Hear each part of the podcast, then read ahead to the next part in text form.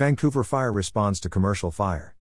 Arborvitae fire threatened a commercial structure that housed a chiropractic office and a Christian counseling center. Crews from the Vancouver Fire Department, VFD, responded to a commercial fire Sunday evening in Vancouver. On Sunday, September 12, at about 8:15 p.m., four fire engines, a ladder truck and a battalion chief were dispatched to a possible house fire at 11101 Northeast 14th Street.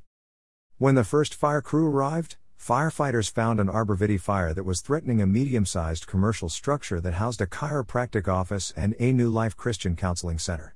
As the firefighters started extinguishing the fire, they observed smoke from the vents in the crawl space as well as from the roof. The fire had burned through the plastic vents in the foundation and made its way into the crawl space. Crews made their way to the inside of the building to find heavy smoke conditions, and it was at this time, a second alarm was called by command.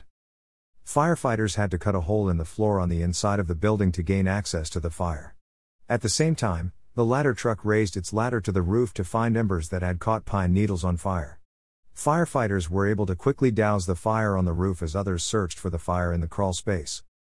The fire was determined to be under control at 9:15 p.m. and there were 20 firefighters on scene. There were no reported injuries and the Vancouver Fire Marshal's office is currently investigating the cause. Information provided by Vancouver Fire Department.